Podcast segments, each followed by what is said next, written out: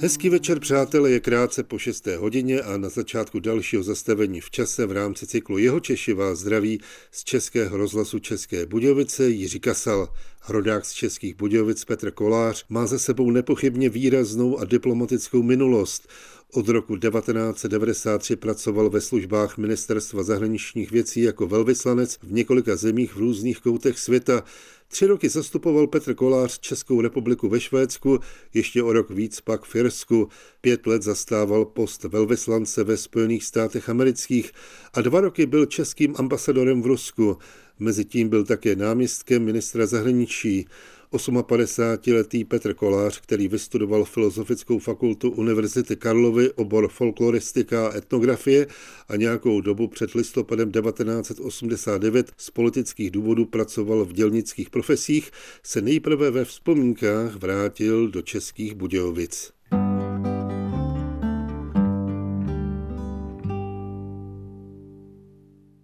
Já jsem se tam narodil v porodnici, ale Babičku jsem měl na Hlubokej a prababičku ve Zlivy, takže já jsem v Budějcích zase moc nepobýval. Až potom babička moje, když eh, šla do důchodu, tak tam měla takovou dvougrazonku a eh, jezdili jsme tam za ní, ale já si vlastně ani moc nepamatuju, kde to bylo, co to bylo za sídliště, protože pro mě Budějce byly hlavně vždycky takový to místo, kam se jezdilo na nákup, nebo když jsme potom s mojí ženou Eh, začali jezdit jako pár do jižních Čech, tak eh, v Budějcích kousek hned naproti nádraží byla taková pekárna nebo mlíčňák, nebo co tam jsme si kupovali, takové ty šátečky tvarohové z listového těsta a pak si pamatuju na náměstí, že kousíček od náměstí, myslím, že tam je dneska Baťa, byl taky mlíčňák a tam jsme si kupovali smaženku, vždycky smaženku a kakao. No takže to jsou jako moje takové ty vzpomínky na Budějce jsou spojený hlavně s pochutinama a s náměstím a e, s těma uličkama kolem náměstí. Dnes Budějce jsou e, zase ještě o něco krásnější, jak se upravil ten eh, dům, co tam je ten eh, hotel Budvar a celá vlastně ta část tam kolem řeky, piaristické náměstí a toto je všechno eh, hrozně hezky opravené a já tam zase mám takové hlavně vzpomínky třeba na vánoční trhy a tak. Takže to jsou takové spíš jako emoční vzpomínky, ale v Budějcích jsem nikdy přímo nebydlel. Bydlela tam chvilku moje babička, než umřela. Vlastně než jsme si ji vzali do Prahy ještě, tak to je pravda, no, ale já jsem se tam jenom narodil v poradnici. Moji rodiče, eh, kteří se potkali v Praze na studiích, to je takové to studentské manželství, já jsem studentské dítě, tatínek je z Ostravy a maminka jeho Češka. V Praze se potkali a tak jsem vznikl já. A potom, když teda dostudovali, tak jsme se potom nějak přestěhovali do Prahy, když mi bylo vlastně 6 let. Ale předtím jsem tak pendloval mezi babičkama, tady tou jeho českou babičkou a prababičkou, tou zlivskou a hlubockou a potom eh, babičkou v Ostravě. Moji spolužáci později ve škole v Praze si ťukali na čelo, když jsem říkal, že jdu na prázdniny do Ostravy, tak se divili, jak je to možné. Oni nevěděli, že i tam může být krásně Beskydí. No ale pro mě Jižní Čechy jsou hlavně skutečně spojené s tou babičkou, s prázdninama. Ta babička, jak říkám, že byla hlubocká, tak ono to není tak úplně jednoduché. Eh, ona bydlela na Vechtru, to byla Eisenboňačka, takže bydlela na Vechtru na té trati České Budějovice Plzeň. Když eh, jsem si namlouval svoji ženu, tak eh, jsem jí řekl, že mám dům v Jižních Čechách a když jsem ji tam potom po těch kolejích přivedl, tak jsem si nebyl jistý, jestli omdlí nebo vynadá. Ale nakonec eh, sama uznala, že to ráno tam odhledneme od toho, že nás, nebo ona nebyla zvyklá. Já jsem při zvuku vlaku mohl klidně spát, ona ne. Ale když eh, pak ráno vylezla z toho domečku a viděla, jak z toho oparu vystupuje zámek hluboká, my jsme ho měli jak na dlani, tak uznala, že to něco má do sebe. Ten hosín a ta hluboká, to prostě vypadalo velmi romanticky v tom oparu. No a všechny ty rybníky kolem a ty procházky tam.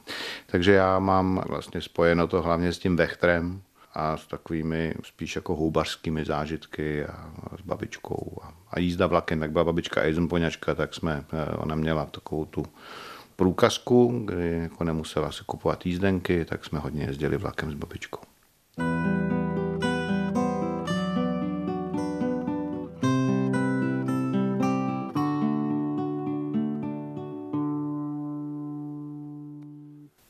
si vybral, ačkoliv jste teda vyrůstal ve velkom městě, tak jste si vybral takový nádherný obor, vysokoškolský, folkloristiku a etnografii. Co vás k tomu vedlo? No já mám nějak geneticky, nebo nevím jak eh, v sobě uloženou potřebu eh, být eh, v přírodě a na venkově. A navíc, už řečeno, mě k tomu ani tak nevedlo tedy to, že bych se chtěl nějak věnovat českému venkovu, to bylo spíše potom dáno okolnostmi, ale upřímně mě vlastně nejvíc na té etnografii zajímalo to, že jsem chtěl studovat před Kolumbovskou Ameriku a ty kultury tam. Ještě jsem stihnul seminář u pana profesora Polišenského, pak jsem s tím tedy přestal, protože mi dal, uložil mi referát a já jsem říkal, pane profesora, to je všechno, ta literatura všechna ve španělštině. Říká, no ano. Říkám, ale já španělsky neumím. Říká, máte na to celý semestr. A to se přiznám, že jsem to nestihl, protože už v té době mě taky zajímaly hodně holky a, a tak, takže jsem potom to nedokončil, ale tu etnografii a folkloristiku jsem studoval, kromě teda vědeckých informací ještě na Filozofické fakultě, hlavně proto, že mě zajímaly ty kultury předkolubovské Ameriky. Pak jsem se začal teda věnovat i starým Slovanům a srovnávací etnografii mezi Kelty, Germány, Slovany. Přišlo mi to hrozně zajímavé, protože z toho můžete často docela dobře odvodit i to, jak se dnes eh, ty různé národy a etnika a kultury chovají i k sobě, co je vlastně spojuje, nebo čím naopak jsou eh, rozdělováni dodnes. Takže mě to přišlo i pro tu moji budoucí praxi diplomatickou docela užitečné se v tomhle aspoň částečně orientovat.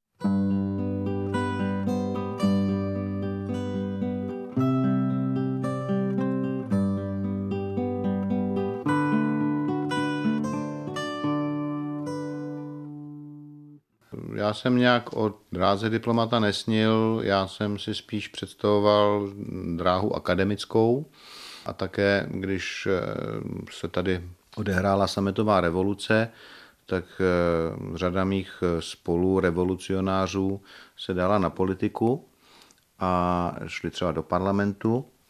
No a já jsem okamžitě využil toho, že teď můžu cestovat a studovat a pomocí Vilema Prečana protože já jsem po listopadu 89 hned nastoupil do Ústavu pro soudobé dějiny, který byl založen tedy Vilémem Prečanem po té, co se vrátil z exilu ze Scheinfeldu, kde řídil do té doby u Karla Schwarzenberga na hradě Schwarzenberg to dokumentační středisko československé nezávislé literatury, odkud také vydávali tu exilovou formu toho samizdatu a pašovalo se to tam odsud malá kolibří vydání s lupou ve hřbetě, abyste to mohl číst. Takže já jsem nastoupil k Vilému Brčanovi do Ústavu pro soudobé dějiny a on mi hned pomohl poměrně záhy zařídit stipendium ve Spojených státech, kam jsem odjel do Woodrow Wilson Center.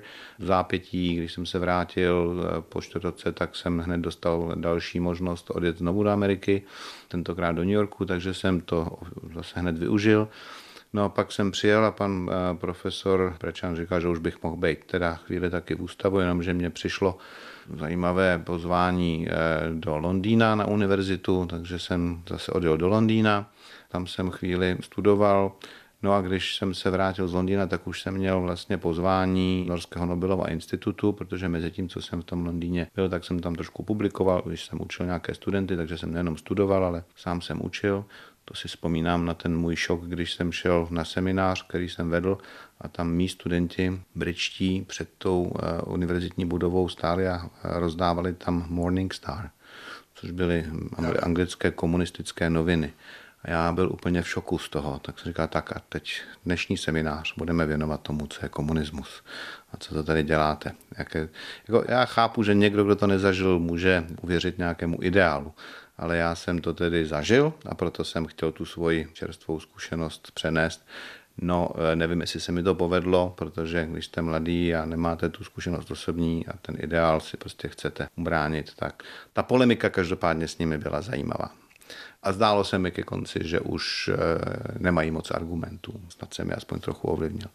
No a potom eh, já teda jsem dostal tu nabídku do toho Nobelova institutu a tam už jsem odjel ne jako student, ale jako research fellow, to znamená jako vědecký pracovník. Dostal jsem tam hezký plat, krásnou pracovnu v podkorový Nobelova institutu. Mohli jsme si najmout pěkný byt, takže tam jsem si už vzal celou rodinu sebou, manželku a dva syny, devítiletého Ondřeje a tříletého Adama. A to byla naše první zkušenost, kdy jsme byli takhle spolu venku. A vlastně já jsem neměl ambici eh, do té doby eh, nějak uvažovat o nějakých zahraničních pobytech s rodinou, ale když jsme se vrátili z toho Nobelova institutu, tak já jsem dostal práci v Ústavu mezinárodních vztahů, který byl příspěvkovou organizací Ministerstva zahraničí. A tam si mě poměrně záhy všimli na ministerstvu zahraničí a protože to bylo krátce po rozdělení republiky, léto 93, kdy na tom ministerstvu zahraničí bylo hodně volného místa. Hodně, pár lidí muselo odejít kvůli ilustracím, ale také hodně slovenských kolegů odešlo do slovenské diplomacie.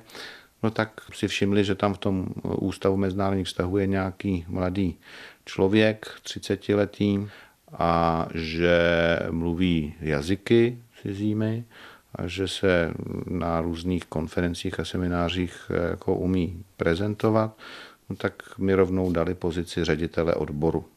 A já jsem, přiznávám se, tehdy vůbec nevěděl, do čeho jdu, ale řekl jsem si, že to tak na rok zkusím, že když jsem do té doby o té diplomaci psal, o té československé exilové vládě v Londýně a o vztahu malých států a velmocí, takže bych to možná měl poznat zevnitř. A šel jsem tam s tím, že tam půjdu na rok. No a byl jsem tam 20 let nakonec.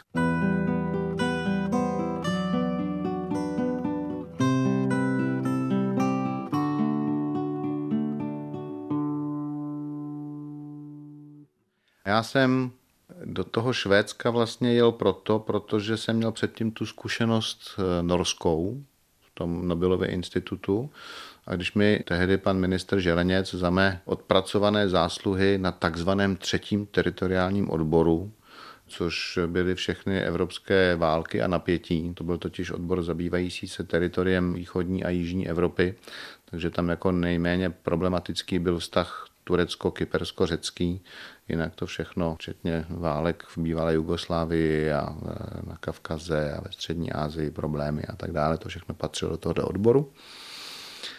Takže eh, já jsem si to tam odpracoval a pan ministr Ženec mi tedy řekl, že eh, se mohu vybrat, buď to Lisabon nebo Stockholm.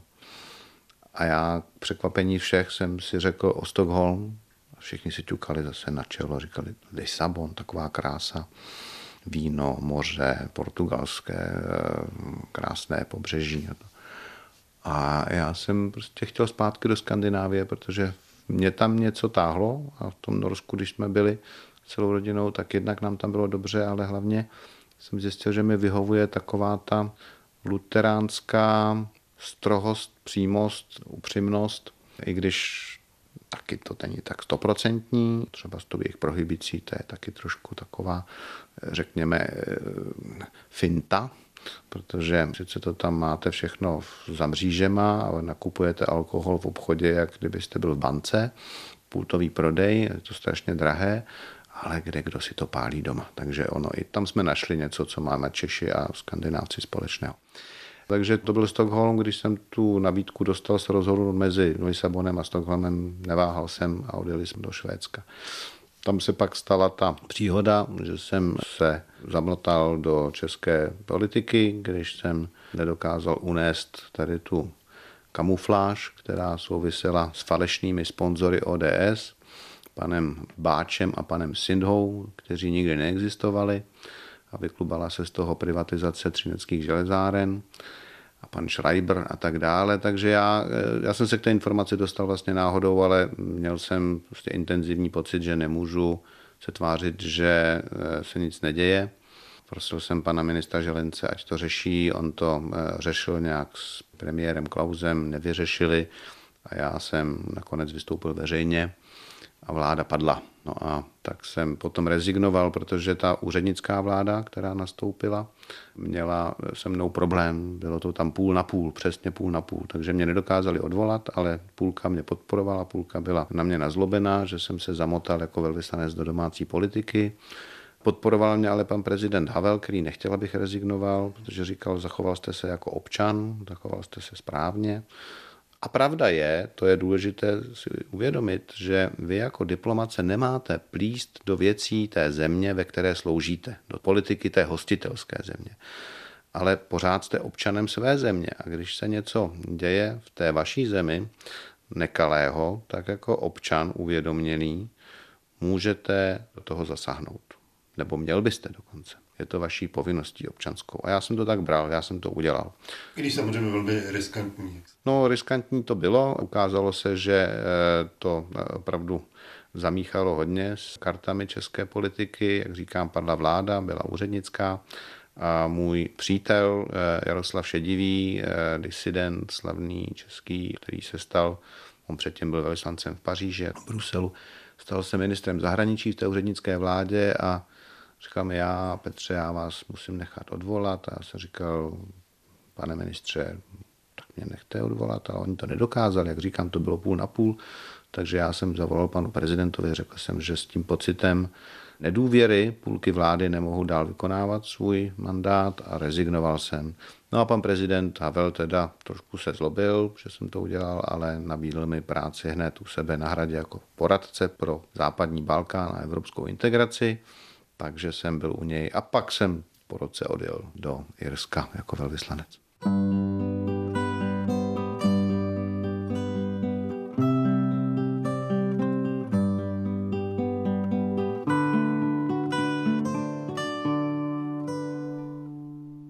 Nyní už s Jočechem, rodem i srdcem Petrem Kolářem se stoupíme z výšin jeho diplomatických misí kam vedle Švédska a Irska ještě náležely Spojené státy americké a nakonec Rusko, do jeho české vesničky Dunajovice nedaleko Třeboně i Českých Budějovic, kde nalezl svůj domov a stal se také dunajovickým občanem i se zastupitelským mandátem.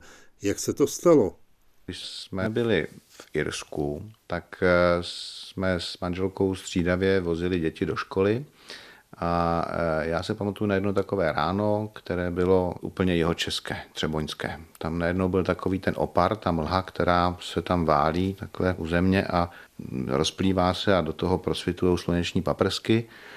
To je jako když se tady válí ta mlha na těch rybnících a najednou se rozplyne a je nádherný den. Tak to bylo takové ráno v Dublinu. A moji synové, když jsem je naložil do auta, vezl jsem je do školy cestou do práce, tak mi eh, říkali, tati, to je jako u Třeboně. Zapomněl jsem totiž říct, že oba moji synové jsou veslaři. Ten starší začal veslovat ve Stockholmu, ten mladší, když jsme přijeli do Irska, tak zjistil, že tam lední hokej hrát nemůže. Jediný klub ledního hokeje byl v Belfastu a to bylo opravdu od Dublinu daleko, navíc to byla jiná země. Začal veslovat taky No a e, přirozeně kde jinde, než e, když tedy veslovali za ČVK, Český veslařský klub, tak kde jinde soustředění, než tady v Třeboni na světě. No a e, moc si to tady oblíbili. A my jsme sem s manželkou samozřejmě jezdili za nima, tak se nám tady taky líbilo. Kromě toho tím, že moje paní byla ze západních Čech od Klatov a moji rodiče zase mají svoji letní chaloupku mezi Dačicem a Telčí, tak my jsme tak projížděli ten jižní oblouk tady a vždycky jsme se na tom Třeboňsku nějak zastavili. Prostě jsme se tady cítili dobře. No a ti kluci, když říkali, že mají ten pocit toho třeboňského rána, tati to by bylo fajn, kdyby jsme tam třeba mohli bydlet. Říkal, no bydlet asi ne, ale přijel jsem do práce a shodou okolností jsem ten den telefonoval se svým kolegou, který byl velvyslancem v Jihoafrické republice a zrovna byl na návštěvě v Praze, protože tady měl Blesockého krále, nebo Botswanského, teď nevím, někdo tady prostě byl z Jižní Afriky. A on tu návštěvu nějak připravoval a my jsme se bavili o nějaké výstavě a e, je to kolega Pavel Vošalík, který tady má rodiče v Nové Hlíně. A já jsem říkal, Pavlíku, kdyby náhodou si o něčem věděl, kdyby tam byla nějaká chalupka, tak jsem prostě... A on mi volal asi za dvě hodiny zpátky, že je v Třeboni na náměstí a že tam je realitní kancelář, kterou, světe div se, mají majitele, kteří se jmenují Kolářovi A já jsem říkal, no to je zajímavé, ale my žádný příbuzní nejsme. No říkali, mají tady rovnou chalupku v Dunajvicích, tak já říkal, no tak já se tam přijedu někdy podívat. Říkal, no počkej, ty to nechápeš, to musíš teď hned koupit a když to nekoupíš, tak to koupí někdo jiný, je tady na to nával. Tak já jsem to koupil. Mě nám sice poslali nějaké fotky, ještě jsem rychle poslal bratra mladšího, který říkal, že to je v pěkném stavu. Já jsem zapomněl, že můj bratr nikdy k tomuhle neměl vztah, takže eh, jsme to koupili, koupil jsem to někdy v eh, únoru a dostal jsem se v Dubnu poprvé sem. Tady na dvoře tál sníh, nebylo ještě nikde listí, na střeše seděl velký havran a koukal na mě a já jsem volal manželce ze dvora do Dublinu a říkal jsem mi, kdyby tady byl jediný zdravý trám, tak se na něm oběsím, ale že tady není žádný, tak se nemůžu oběsit ani. To bylo podepřené různě takhle trámy, aby ta zeď nespadla a všude ty trámy nahoře byly plné červů. Takže to jsme potom všechno rozebrali, ty trámy se spálily. Vlastně se tady povedla totální kompletní rekonstrukce Místní si myslí, že jsem blázen, protože když jsme to koupili, tak jsme se tady chodili mít k pumpě na náves. No a protože eh, jsme velká rodina, no tak já, jak jsme to tady rozšiřovali pak i do stodoly, tak jsme pořád dělali záchody, aby jsme se o ty záchody neprali, protože já jsem přesvědčen, že více záchodů ve velké rodině je základ rodinného štěstí.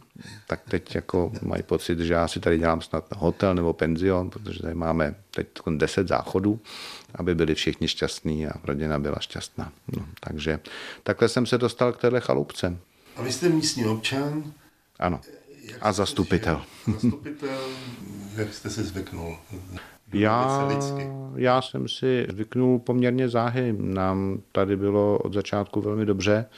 My, když jsme s mojí ženou eh, byli třeba i eh, ve při, ne, že bychom byli pohádaní, ale jako řekněme, eh, i v těch lepších rodinách můžou vzniknout jisté napnelizmy, tak jsme jeli z Prahy sem a jak jsme překročili tu hranici Jižních Čech, tak to najednou bylo znát. My jsme začali tát a prostě nám tady bylo dobře. Myslím si, že eh, jsme měli velkou touhu si to tady zařídit tak, abychom eh, si to na stará kolena mohli pěkně užít.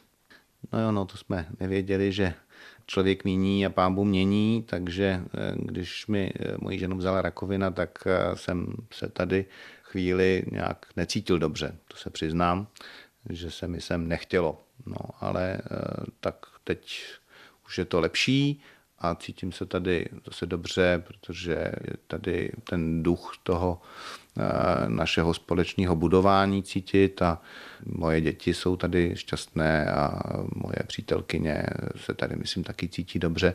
Je tady prostě nějaký zvláštní spirit, je tady duch. My, když jsme to kupovali, tak nám místní říkali, že tady před námi bydlel nějaký hodný pán, nějaký dědeček, který tady dlouho žil potom sám a tady i umřel a že to byl strašně hodný člověk. Pan Dobeš, tuším, že se jmenoval. No a myslím možná, že i ten jeho duch je tady někde tak jako cítit v těch zdech, že to tady prostě působí příjemně. Je nám tady dobře. A s těmi místními lidmi my vycházíme, myslím, výborně. Já jsem tady vlastně měl jenom jeden konflikt jednou, a to bylo kvůli tomu, že jsem si tady před dům dal velké kameny, aby mi ty nákladáky, co vozí dřevo na pilu, nejezdili tady přes trávník. A to se majiteli pily tehdy moc nelíbilo, tak měl nějaké řeči, tak já jsem šel za ním a tam jsem mu říkal, jako co se mu teda nelíbí. A mně se zase nelíbí, že mi tam jezdí ty nákladáky. A dopadlo to tak, že jsme se v hospodě spolu opili, já fernetem, on rumem, já rum nemůžu od svých sedmnácti, říkáme si a velká pohoda. Tak to má být mezi sousedy. Ty věci se mají vyjasnit hned, aby nebyla mlha mezi lidmi. Finální otázka je taková unifikovaná. V čem vy spatřujete svoje jeho čistí? Především. Kromě toho, že jsem se tady narodil, já si myslím, že to je asi v tom, že se tady cítím dobře, eh, že jsem lokální patriot, eh, že mi dělá strašně dobře, když můžu svoje přátele, co jsem tak různě po světě pozbíral v těch všech zemích, kde jsem byl a kde jsme žili, eh, že se můžu vzít a že je můžu tady s velkou hrdostí povozit, že je vezmu do Krumlova, do Budějc a že je vezmu na Landstein a že jim říkám, tady Schiller psal loupežníky, a, nebo je vezmu ke kamarádovi eh, Tomášovi Pekovi, co má Zuckenstein nad Novými hrady, do Terezy na údolí a že všude tady, kde jsme, ale konec i tábor eh, je strašně hezké město. Prostě celé ty jižní Čechy mi připadají tak trošku jako stát ve státě, že to je takové líbezné tady. No. Já se vůbec nedivím těm Rosenbergům a Schwarzenbergům, eh, že si připadali tak trochu extra v rámci toho mocnářství, že měli tenhle ten kus země jako to svoje vlastní království trošku.